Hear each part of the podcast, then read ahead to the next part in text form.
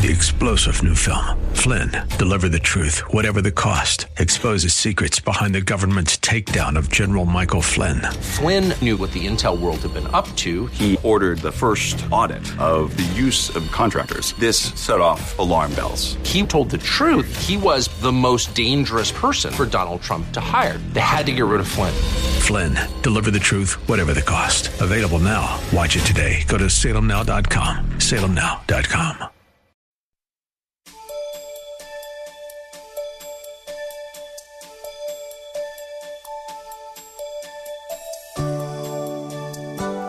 Have you ever wondered why, after doing your very best as a parent, your kids often choose to go down the wrong path?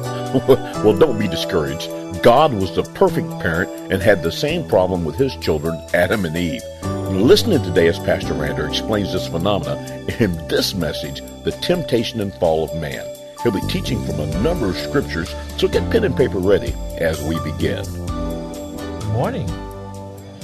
God bless you. Uh, we have preached Genesis chapter 1, Genesis chapter 2.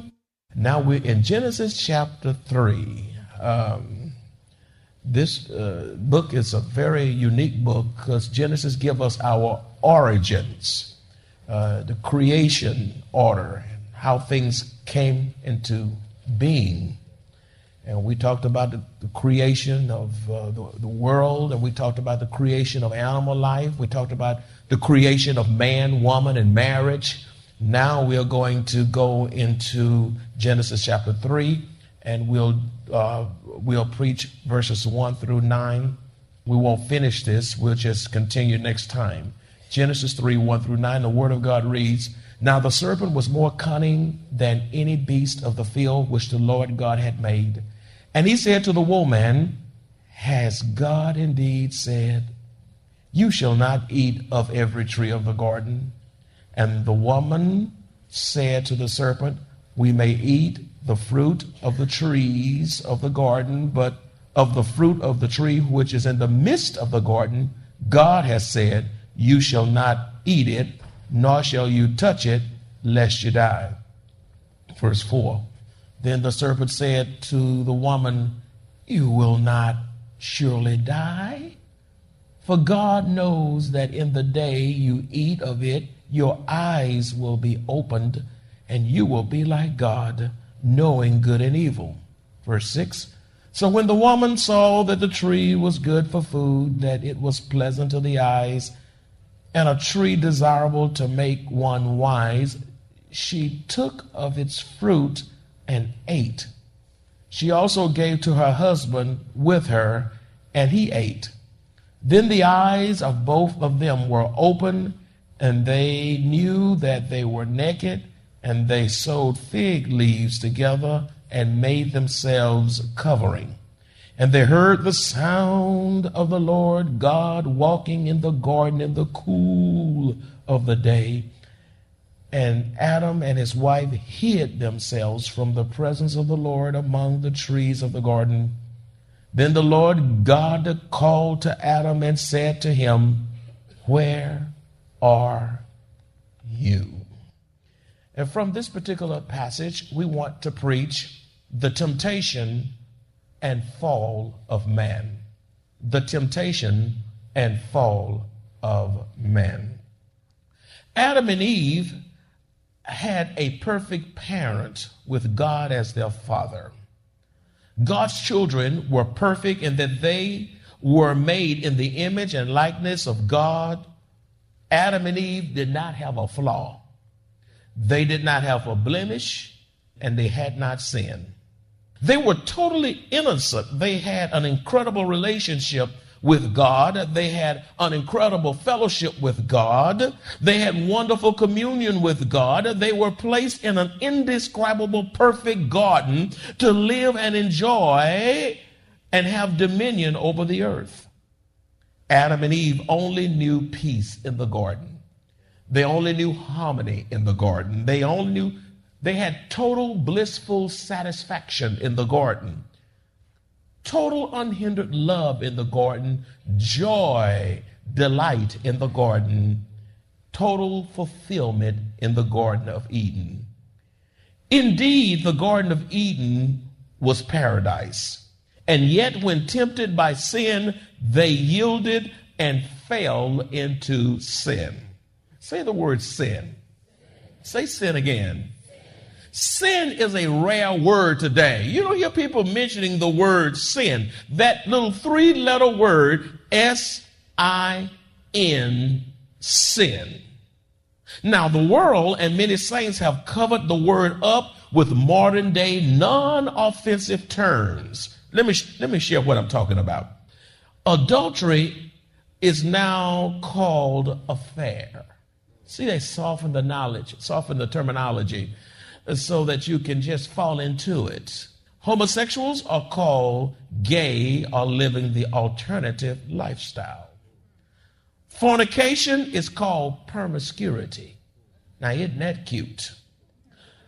Prostitutes are called call girls and escorts. That sounds nice.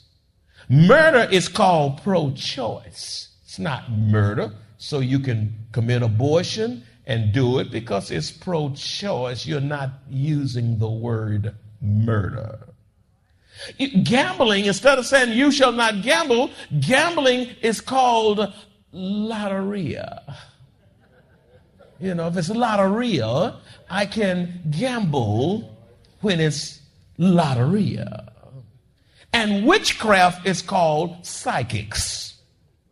Sin has been watered down to the point that it has been modernized. Sin has been glamorized. Sin has been rationalized away. As a matter of fact, sin is in. It's in, y'all. We live in a day where sin is actually fashionable. That's right. It's to sin. Folks sin oblately. They sin cutely. They sin rebelliously. They sin not caring less about the fact that they sin. Sin drives a tremendous wedge between you and God, and there is nothing cute about sin. It devastates the family and it drives a wedge between the races. As a matter of fact, sin is so dangerous, deadly, and disastrous that Jesus came to save the peoples from their sins by dying on the cross. He was hung up for our sins. He was buried according to the scripture. But early Sunday morning, he rose in resurrection power from the grave. Why don't you say amen? What is sin? We need to deal with it. Because sin is everywhere. The church is weak, anemic because of sin. Uh, mothers and fathers are sinning. Children are sinning. Politicians are sinning. Hollywood is sinning. Teachers in school are sinning. Priests in Catholic churches are sinning. Sin everywhere. What is sin? Sin in the Greek is hamartia. It, it, it is defined as missing the mark. It is missing the mark. It, uh, sin is falling short of the glory of God. It is a missing of the mark. It is falling short of the glory of God. You know what sin is? I want, I want you to be, I want to be absolutely clear so you don't miss what sin is. Sin is not just missing the mark, it is not just falling short of the glory of God. Sin is outright lawlessness. Sin is a violation of the law of God. It is a violation of the law of God. You know what sin is? It is a complete disregard of God's divine law. A complete disregard for God's divine law. You know what sin is? all unrighteousness is sin. And, and, I've just given you really biblical definitions. You say, show me. Okay. First John 3 4 says, whoever commits sin also commits, there it is, lawlessness, and sin is lawlessness. I want you to be absolutely clear as to what sin is. First John 5 17a says, all unrighteousness is sin. Well, allow me to transition. Who has sinned? Who have sinned? All have sinned. You say, me? Yes, you. Uh, you have sinned. I have sinned. Your mama sinned. Your daddy sinned. You say, uh, uh, how did I get this? Why do I sin? Well, you inherited from your mom and daddy, and from their mom and daddy, their mom and daddy, their mom and daddy, their mom and daddy, all the way back to our first parents, Adam and Eve, when Adam and Eve failed, the human race failed in Adam and Eve. All have sinned. I don't care how pretty, cute, you can take all kind of pictures and say, oh, my baby's so cute. Let me tell you something. That's a little boy sinner. That's a little baby girl sinner. And you, and you don't have to teach your child to sin, but you will have to teach them righteousness. You don't have to teach your child to be selfish. Uh, they born that way with their little fist clenched. You got to pry that little thing open. I mean, uh, they come in with their own mind and saying no and want to hit and want to bite and want to rebel against you. You know how they got, where did they get that from? They got it from the mama and the daddy. Where did you get it from? Your parents, your parents, your parents, your parents, your parents, all the way back to Adam and Eve. We all have that inherited Adamic nature in, from our four parents, uh, Adam and Eve, when they fell in the garden. Every Christian needs to know that Satan's primary objective is to destroy the kingdom of God. He uses lies, misdirection, and temptation to accomplish this goal today and has done so since the dawn of time. Join us today as Pastor Rander continues to teach regarding this issue in this message, The Temptation and Fall of Man. He'll be speaking from a number of scriptures, so get pen and paper ready as we begin. Adam and Eve when they fell in the garden. So all have sinned. Romans 3:10 says, "There is none righteous." In case you think you are, the scripture says, "No, not one." Romans 3:23 says, "For all have sinned and fall short of the glory of God." Romans 5:12 says, "Therefore just as through one man, Adam, sin entered the world, and death through sin. Death came as a result of what? Sin, and thus sin what? Spread to all men because all sin." In 1 Corinthians 15:22, it says, for as in Adam all die, even so in Christ it all shall be made alive. So all of us have sinned, and we see the origin of it right here in Genesis chapter 3. Y'all hanging with me? Oh, let's look at verse 1 now in the text. Genesis 3 1. Let's just peruse the text. Now the serpent was more cunning than any beast of the field which the Lord God had made. And he said to the woman, Has God indeed said, You shall not, you shall not eat of every tree of the garden? In other words, Satan, whose name means adversary, Satan's name means adversary, he was kicked out of heaven because of rebellion against God. And he is now in the Garden of Eden disguised and clothed as a serpent. Satan, who was Lucifer in heaven, but now Satan, he, he was a beautiful creature in his uncursed state before he was cursed to the ground because of uh, enticing um, uh, uh, Eve to sin and Adam, which he rebelliously, openly sinned against God. Satan's question, has God indeed said, had an evil motive and intent which was designed to get Eve to doubt the validity of God's word. You see that? Underline that. Hath God indeed said? What he was doing, he was prompting Eve. He had an evil motive intent, which was designed to get Eve to doubt the validity of God's word and to lead her into believing that God was not fair to restrict her from eating of the forbidden tree. Well, you might say, well, why was the forbidden tree there anyway? Well, God put it there. Why did he put it there? Because he wanted to. It's his d- divine prerogative to do whatever he wants to do. You see? So they were in this perfect garden. And uh, here Satan is enticing Eve. And I want to say this point Satan is always near, lurking around to oppose the work of God and to wreak havoc in the lives of God's children. He's always near. He's near your marriage. No matter how long you've been married, Satan wants to destroy your marriage and take it out. He's near your children. He's waiting at a moment's notice to wipe your children out. That's why you have to lay hand, pray, and be a covering over them. He's near this ministry of the church. He's always lurking around within the membership to wreak havoc and to, to pounce on an unsuspecting prey to his advantage. It doesn't matter how great you think you are as a Christian. Listen to me closely. Doesn't matter how strong you think you are. Doesn't matter how much Bible you know. It doesn't matter how much of a praying man or woman of God you are. Be it known to you today, you can't be so strong, so well versed in the scripture to the point that you foolproof your life that Satan can't get in it. Did you hear what I said? I said a big thought.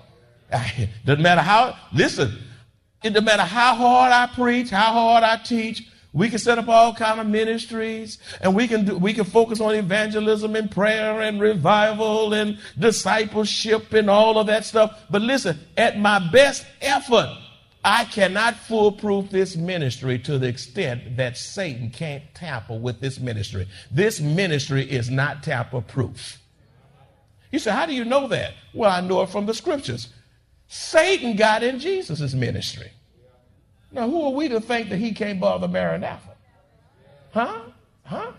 Uh, Jesus had 12 disciples, and one of them was a, de- was, was a devil. We have almost 1,600 members here. There's a whole lot of devils here. They're, they're lurking around and they're, as Satan is using, he works through human agency and he's waiting and he's crafty and he's subtle and he's waiting for that moment when he can take advantage of the church and people and send them down a wrong rabbit trail to wreak havoc in the lowest church. That's right. Have passion about the wrong thing. He's always near. Let me just show you how near he is. If you can find it fast enough, uh, many of you may not be able to. It's an Old Testament book, Old Testament book, Zechariah chapter 3, verse 1. There's a powerful verse there in Zechariah chapter 3, verse 1. It says, Then he showed me Joshua the high priest standing before the angel of the Lord, and look here, and Satan standing at his right hand to oppose him. Let me tell you something. Satan is just near me to, to oppose me.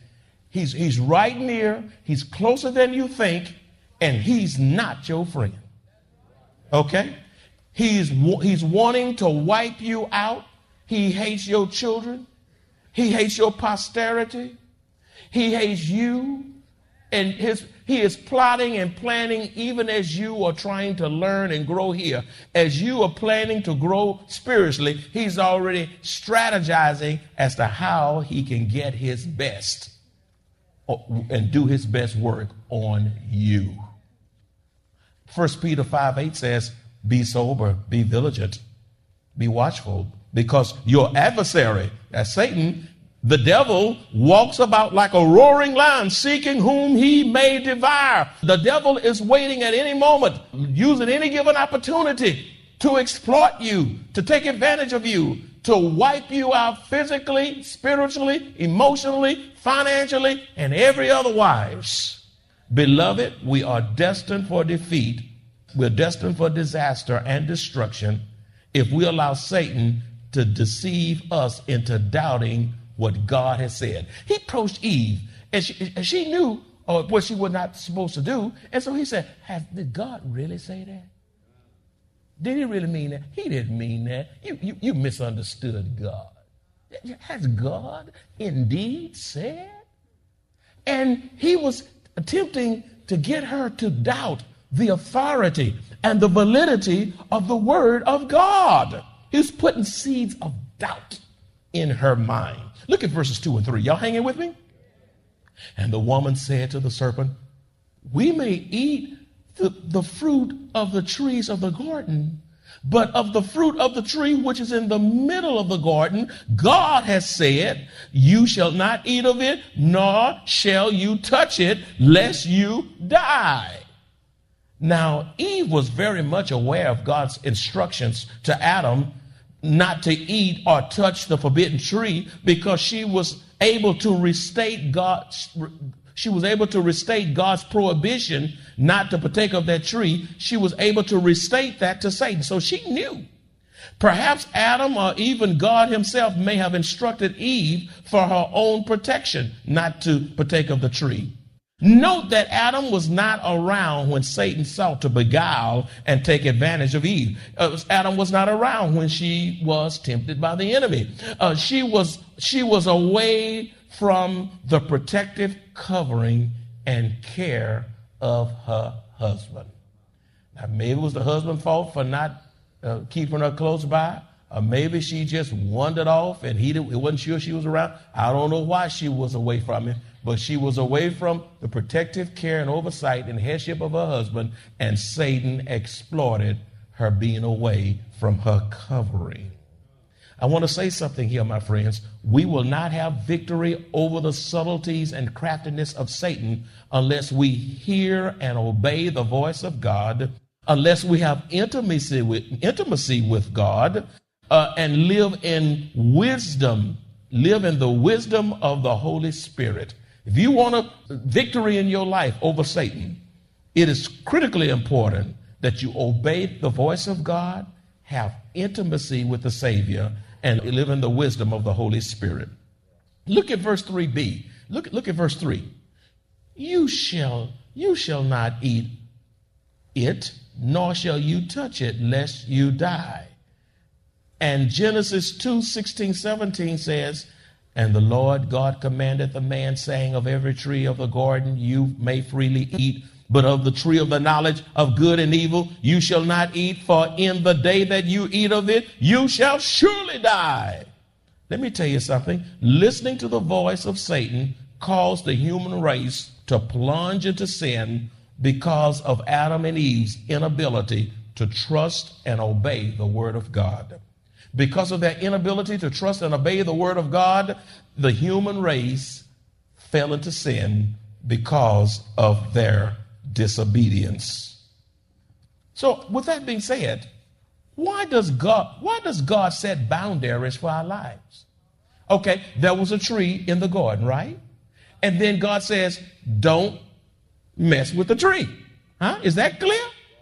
Okay. Uh, don't partake of the tree. Don't mess with it. Leave it. You can have everything else in the garden, but that one tree in the middle of the garden, don't mess with it. So, what do you have there? A re- restriction. You have boundaries. So, my question I pose to you today is why does God set boundaries in our lives? Number one, God provide boundaries so that he will be glorified through our obedience. God provide boundaries so that he will be glorified through our obedience. God did not have to put that tree there in the first place. He did so. It was his divine prerogative. Amen. But and, and then with that, God gave us freedom of choice. He gave us free volition. And when we obey God and choose to do what God tells us to do and what God forbids us to do, we don't do it. Guess what? You are honoring God and you're choosing to love God. He wants you to choose to obey Him. He wants you to choose to love Him.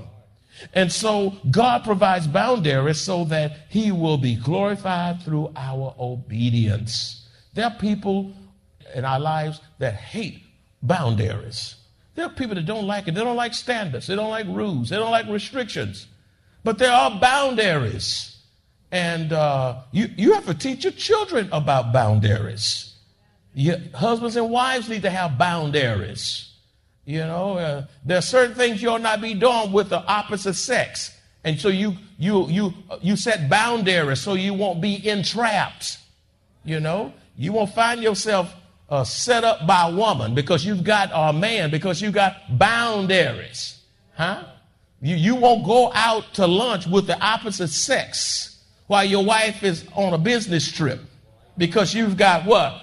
Boundaries. Uh oh. Huh? Huh? Now, some of y'all don't like boundaries, but you know, if you go, uh, uh, if, if you, uh, I don't like that stop sign, I'm to run it. Woo, woo, woo. Here comes a ticket, $200 ticket, so that you can learn your boundaries. All right? And then if you go to jail, there are boundaries. They check you in, whoo, boom, fingerprint you, make you, those mug shots are some kind of ugly. They strip you down. They check you out, and I'm not going into the details. Y'all know what I'm talking about. They check you out from head to toe, whether you like it or not. So they put these boundaries on you. You even shower in front of people because you couldn't respect boundaries. The sooner you have some boundaries and some restraints in your life, the better off you're going to be as a Christian. Are y'all listening to me? Number two, why does God set boundaries in our lives? Without boundaries, we cannot serve God to the maximum of our potential. Without boundaries, we cannot serve God to the maximum of our potential. In other words, we live, we limit what God desires to do through you and me when we refuse to allow God's word to establish boundaries, our boundaries in life. When, when you read the word and govern yourself by the word, you allow the word of God to set perimeters around your life. And when you live within those perimeters, guess what? God maximizes himself through you. The Bible tells us that all have sinned and fall short of the glory of God. Pastor Rander reminds us that God hates sin and what his word tells us about sin. And because of his goodness, grace, and mercy, God forgives us when we sincerely repent and confess our sins. If you enjoy this kind of biblical teaching or would like to hear this message in its entirety, please visit us at Maranatha Bible Church located in Converse, Texas.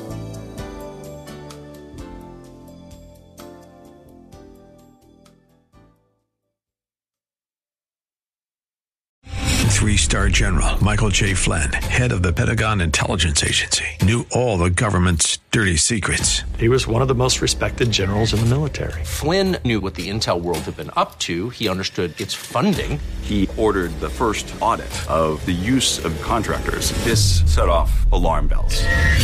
The explosive new documentary, Flynn, Deliver the Truth, Whatever the Cost, and covers the facts behind this scandal. Flynn told the truth. He was the most dangerous person for Donald Trump to hire. I find out the worst enemy that I'm going to face in my life is right here in America. They took my assessment and they wanted me to change it. And I was like, I'm not changing it. They had to get rid of Flynn with in depth interviews, archival footage, and never before seen personal records of the man behind the headlines. I just felt like I was drowning. Flynn, deliver the truth, whatever the cost. Available now. Watch it today. Go to salemnow.com. Salemnow.com.